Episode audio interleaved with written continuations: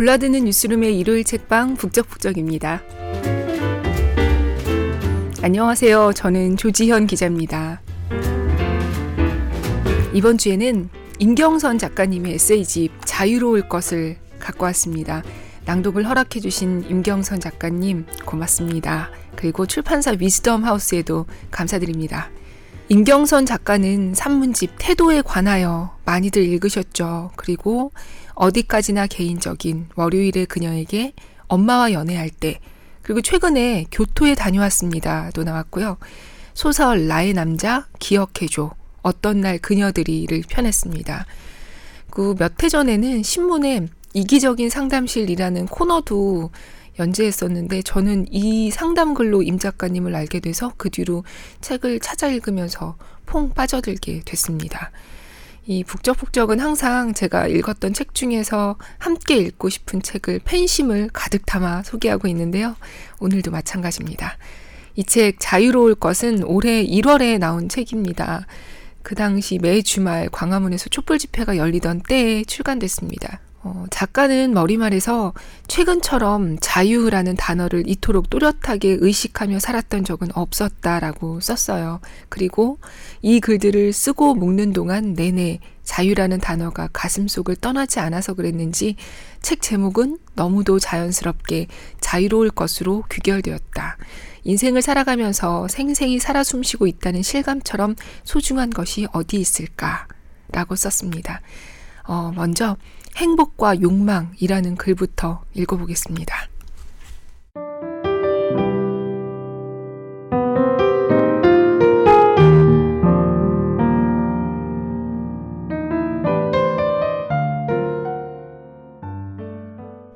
행복과 욕망. 누가 문득 내게 물었다. 행복하게 지내려면 어떻게 해야 할까요? 일로 큰 성취를 이룬다거나 돈을 많이 번다거나 그런 차원의 행복이라기보다 일상생활 속에서 느낄 수 있는 소소한 행복 말이다. 웬만해서는 막힘없이 생각을 말해왔지만 당시에 나는 그 질문에 아무런 대답을 못했다. 오랫동안 행복이라는 개념에 무관심했기 때문이다. 행복이라는 단어를 낯간지럽게 여겼고 세상에 가득한 행복 담론들은 현실을 직시하지 못하는 사람들을 위한 나약한 위로라고 치부했다.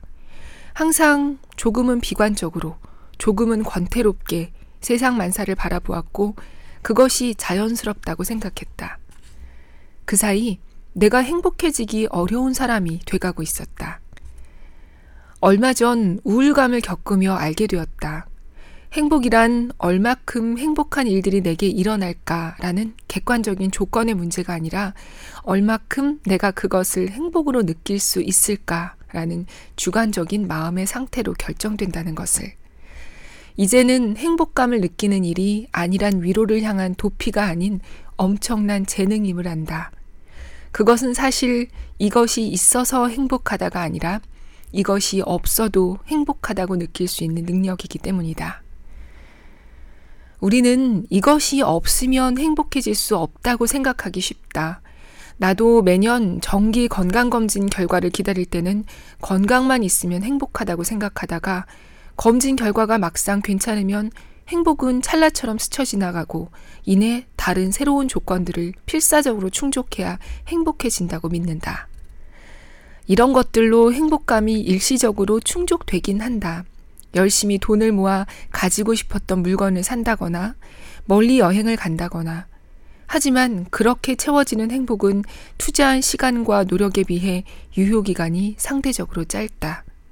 같은 밀도의 행복을 다시 한번 느끼려면 다음에는 더 좋고 비싼 물건을 사거나 더 좋은 곳으로 여행을 가야만 한다.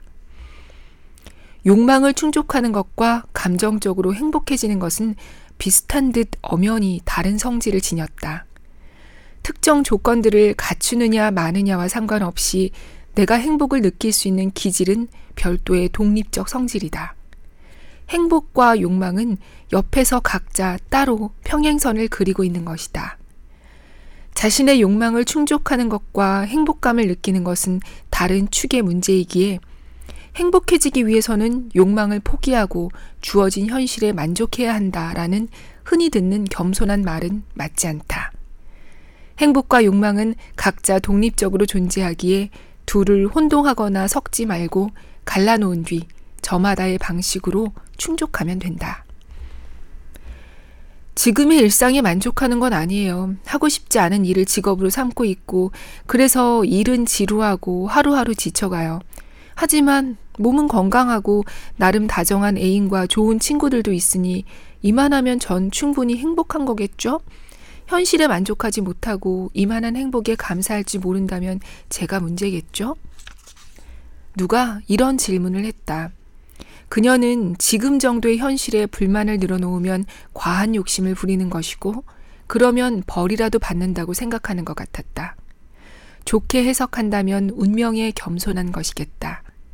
그녀는 아마도 그래, 그냥 지금 가진 것에 만족하고 살아. 그게 행복해지는 길이야. 같은 주어진 현실에 적응하게끔 도와주는 대답을 기대할 것이다. 넌 괜찮아. 라는 말을 위안 삼아 또 다른 그렇고 그런 하루를 인내할 힘을 얻을 수 있으니까. 나라면 그렇게 장단 맞춰주지 않을 것이다. 왜냐하면 지금 그녀는 욕망을 욕심, 탐욕과 혼동하고 무기력, 나태를 착함, 초연함으로 혼동하고 있기 때문이다. 부정적으로 해석하면 뜨뜻 미지근한 물속에 머물면서 스스로의 힘으로는 아무것도 한 일상이 만족스럽지 못한 것을 알면서도 새로운 일이나 지루한 하루하루를 바꾸기 위한 방법을 찾아보려는 의지도 없이 현실과 타협하는 것을 행복이 아니냐고 합리화하려 한다. 동시에 욕망을 품으면 불행해질지도 모른다며 두려워한다. 인간의 본성인 욕망을 위해 주위 사람들과 환경에 폐를 끼치면서까지 나와 내 가족만을 위하는 것은 탐욕이지만 정당한 노력을 실천하고 위험 요소를 감수하고서라도 발전해 나가려는 것은 꿈을 향해 걸어나가는 것이다. 왜 꿈을 포기하는 것이 욕망의 이름으로 부정당하고 행복의 이름으로 납득되는 것일까? 마음속을 정직하게 들여다봤을 때 현재의 일상이 만족스럽지 못하다면 만족할 수 있는 일상을 손에 넣어야겠다는 욕망에 충실해야 하는 것이 아닐까. 인생 별거 있어. 다들 이렇게 사는 거지. 라며 자신의 욕망을 억누르면서 아무 변화나 행동도 시도하지 않는다면 그것은 너무나 아깝다. 충분히 만족스럽지는 않아도 나름 행복한 것 아닌가 같은 마음가짐으로 얼마간 평온을 되찾을 수는 있다. 하지만 삶의 질의 가장 큰 부분을 결정짓는 일과 직업의 문제에서 여전히 만족스럽지 못한데 바꾸려는 시도도 없이 눈 감아 버린다면 그것은 진정한 행복을 추구할 기회를 사전 봉쇄하는 것이다. 하물며 만족스럽지 못한 부분을 만족스럽게 바꾸려고 노력하는 과정 자체가 실은 무척 행복감을 주는 일이라고 나는 생각한다. 욕망과 행복은 둘 다 인간이 느끼는 자연스러운 감정이다. 욕망은 욕망대로 최대한 노력해서 추구하는 근력도 필요하고 행복은 행복대로 너그럽게 감지하는 촉도 필요하다. 다시 말해, 욕망을 위해 행복을 포기할 필요도 행복해지기 위해 욕망을 포기할 필요도 없다.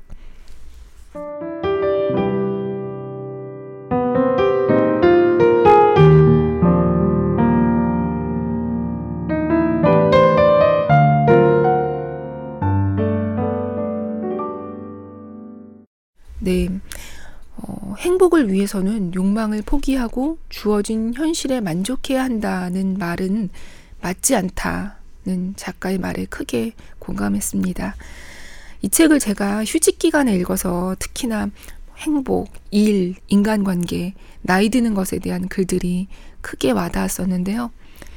이 명함을 버리고 그냥 조지현일 때 나의 인간관계는 어디까지인가를 비록 휴직이지만 맛볼 수 있었던 시간이었고 또 일이 제게 갖는 의미, 나이 들고 아픈 것에 대해서 많이 생각하던 때라서 아마 더 그랬겠죠. 이어서 이번엔 친구가 별로 없어서 좋다라는 글을 읽겠습니다.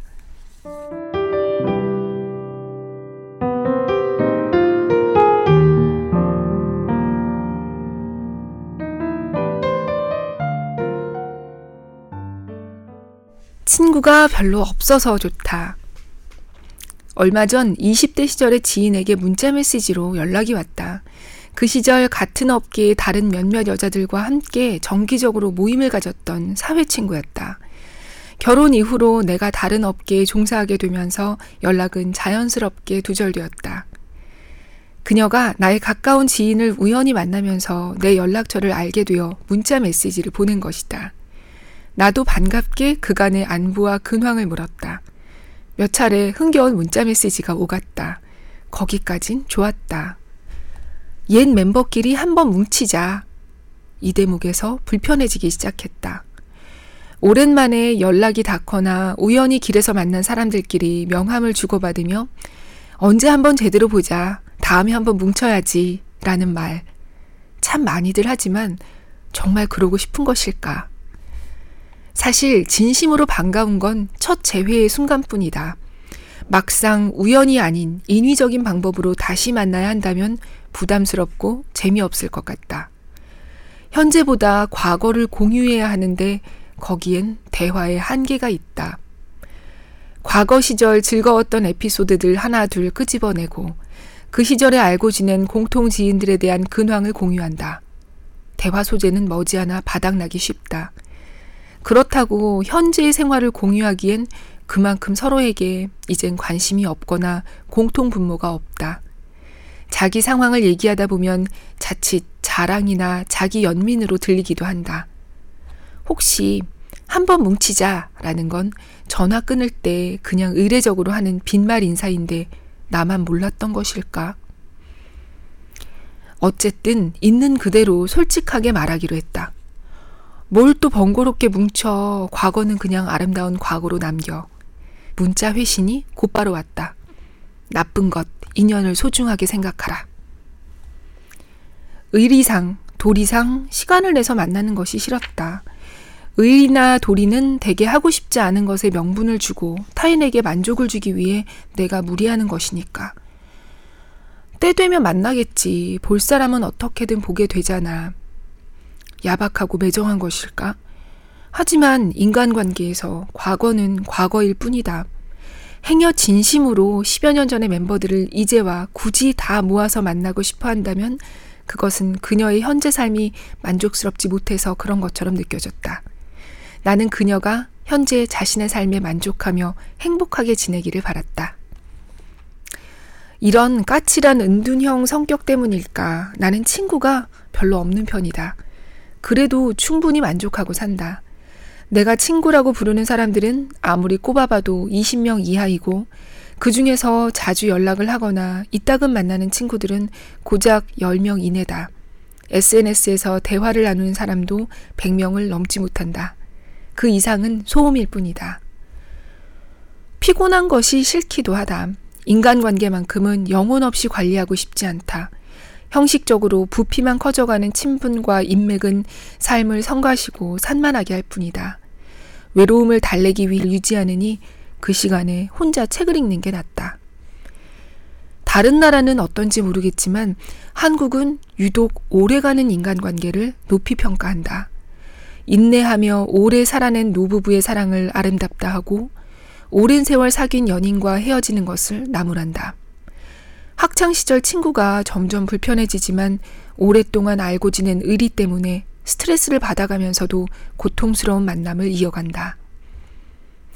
과거에 아무리 오랜 기간 우정과 추억을 나눴던 사람일지라도 그 사람이 내게 현재 기쁨을 주지 못한다면 무용지물이다. 관계는 현재 진행형이다. 늘 처음 만나는 사람들처럼 세심하고 조심스럽게 관계를 다져가는 성의를 보여주는 사람만이 시간이 흘러 현재의 관계에서도 살아남는다. 그러니 과거의 친분을 맺은 기간이 아무리 길었어도 지금 점차 멀어져 가는 사람들에 대해 무리한 책임감이나 죄책감을 느끼지 않았으면 좋겠다. 사람들은 내 인생 속으로 들어왔다가 또 나간다. 지금 내 곁에 있는 사람들을 진심으로 마음을 다해 아끼고 좋아하면 된다. 내가 할 수 있는 유일한 노력이라고는 나와 마음이 맞을 것 같은 사람들을 만날 수 있는 환경에 나를 데려다 놓는 것 정도다. 번지수 틀린 곳에서 자신을 억지로 끼워 맞추면서까지 인간관계를 맺을 필요는 없다. 한편 어른이 되면 신뢰를 기반으로 한 인간관계를 가질 수 있어서 좋다.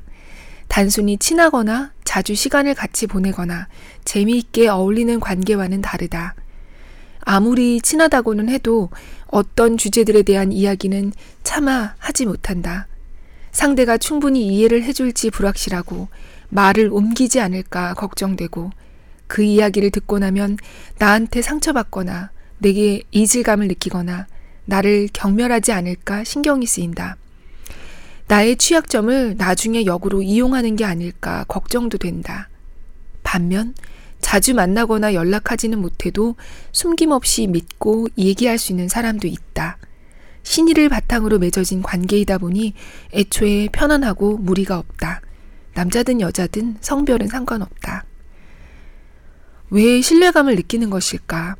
그것은 아마도 상대가 본질적으로 괜찮은 사람이기 때문일 것이다.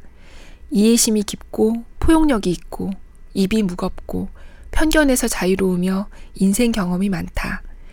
나이와 상관없이 정신적으로 어른인 사람들이다. 내가 만나본 이런 유형의 사람들은 대부분 독립적인 개인이었고 자신의 소신이 있는 만큼 타인의 다양한 생각을 존중할 줄 아는 유연한 자유주의자들이었다. 이런 사람들은 그 존재만으로도 든든하고 마음이 따뜻해진다. 그들과의 만남은 어디까지나 양보다 질. 피상적이고 공허한 수다보다 본질적인 대화를 나눌 수 있다. 인생을 살아가면서 이렇게 신뢰감과 친밀감을 나눌 수 있는 사람을 곁에 두는 일은 분명 행운이다. 그런 소중한 선물을 받기 위해서는 나 역시도 누군가에게 그런 존재가 될 수 있어야 할 것이다.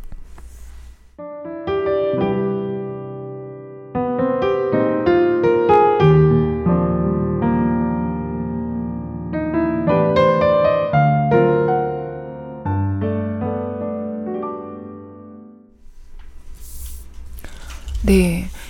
이렇게 너무 힘든 관계들 있죠. 이렇게 하면서까지 유지해야 하나 싶은 관계를 꼭 이어가지 않아도 된다는 내용을 이 책뿐만 아니라 다른 책에서도 종종 읽게 되는데요.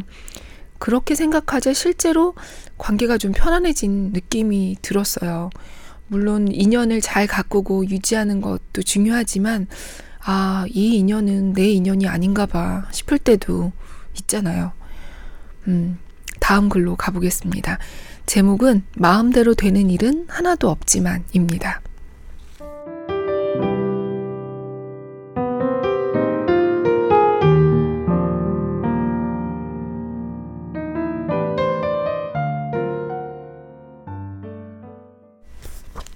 마음대로 되는 일은 하나도 없지만 새 책을 준비할 무렵 마무리 단계에서 저자 프로필을 정리하는 일이 남아 있었다. 평소 쓰던 대로 써서 담당 편집자에게 보냈더니 회신 메일에서 이렇게 조심스레 물었다. 이제 나이는 프로필에서 빼도 되지 않을까요? 그때 내 나이가 더 이상 젊지 않음을, 즉, 대중적으로 매력적이지 못한 나이임을 생생하게 깨달았다. 몇 번인가 잘 나이 드는 법에 대한 에세이를 써달라는 의뢰를 받았지만 모두 거절했다. 기본적으로 나이 드는 것엔 무엇 하나 좋은 일이 없다고 생각했기 때문이다. 나이 들어 좋은 점? 아무리 찾아봐도 없다.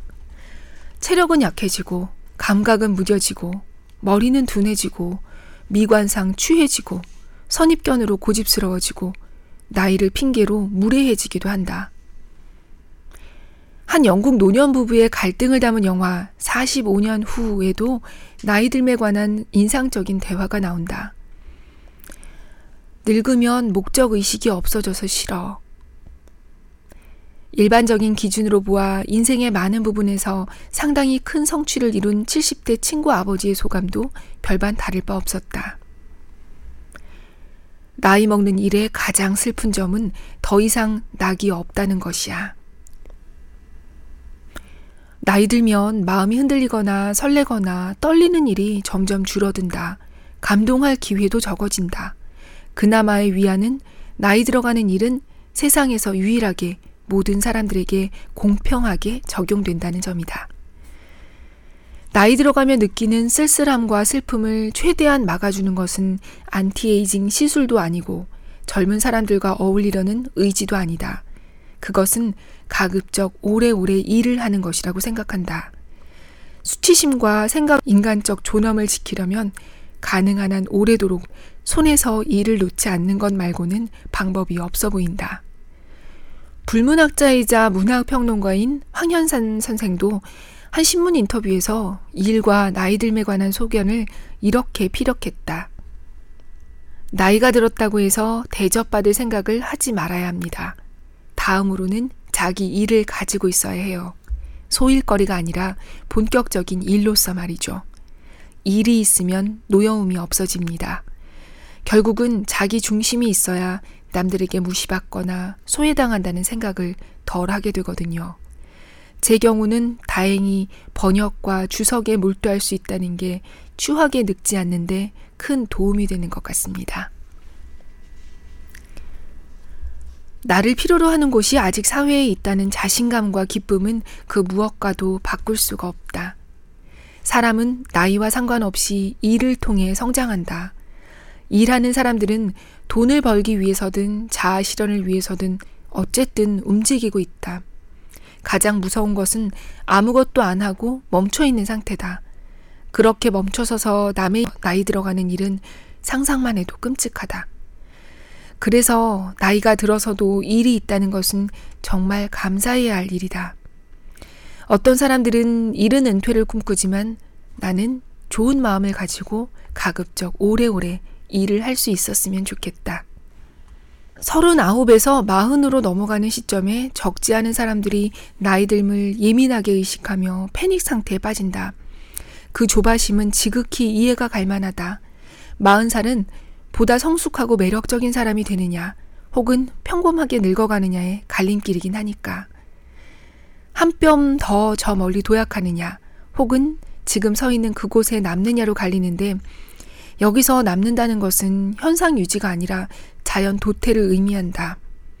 사람은 가만히 있으면 그대로 머무는 게 아니라 퇴보한다. 여러 가지 것들과 싸우지 않으면 현상 유지조차 불가능해지는 것이다. 그런 의미에서 마흔을 넘겨도 멋있는 사람이야말로 정말로 멋있는 사람이다. 젊었을 때 멋진 것은 어느 정도 젊음이 뒷받침해 주어서 가능하지만 젊음이라는 도움 없이도 멋지다면 그것은 분명 하나의 가치 있는 성취다. 선입견과 고정관념에 얽매이지 않고 불평하거나 투덜대거나 까탈스럽게 굴지 않고 무의미한 말을 시끄럽게 하지 않고 떼지어 몰려다니지 않고 나대지 않으면서도 내가 잘하고 좋아하는 일을 가능한 한 계속하는 것. 현재로선 이것이 내가 나이 들면서 바라는 모든 것이다.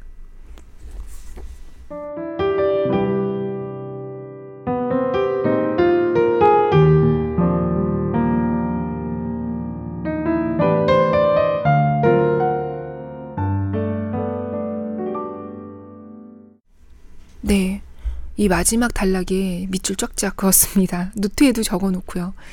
어, 선입견과 고정관념에 얽매이지 않고, 불평하거나 투덜대거나 까탈스럽게 굴지 않고, 무의미한 말을 시끄럽게 하지 않고, 떼지어 몰려다니지 않고, 나대지 않으면서도 내가 잘하고 좋아하는 일을 가능한 한 계속하는 것.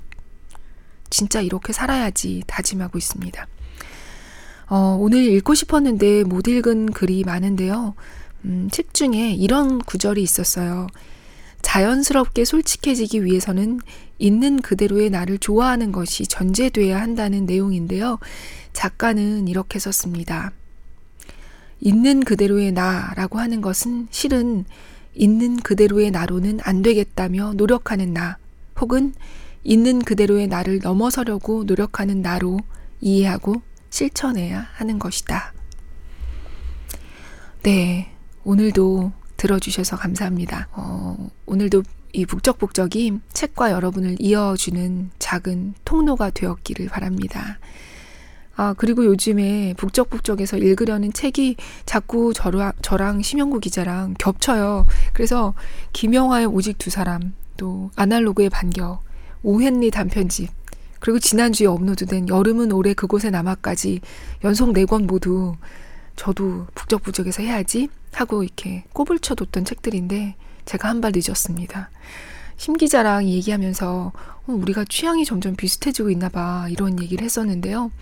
음, 더 발빠르게 소개하고 싶은 책을 소개하도록 노력하겠습니다. 어, 그리고 참 팟빵에 댓글 남겨주신 방심하면 끝님, 햇살이님, 어, 햇살이님이 만닿고 자연스러웠다고요. 감사합니다. 저 그 뒤로 만닿고 이거 자주 말해요. 입에 짝짝 붙는 게 좋더라고요. 그리고 비바람 29님, 저희 순위 낮아서 아쉽다고 하셨는데요. 맞아요. 아쉽죠. 이게 혹시 저희가 순위가 좀 높으면 책 낭독을 허락받는 게 좀 더 쉬워지지 않을까 하는 생각도 듭니다. 혹시 주변에 아직 북적북적 모르시는 분들께 소개 좀 많이 많이 해주세요. 네. 9월도 절반이 지났습니다. 저는 2주 뒤에 찾아뵐게요. 안녕히 계십시오.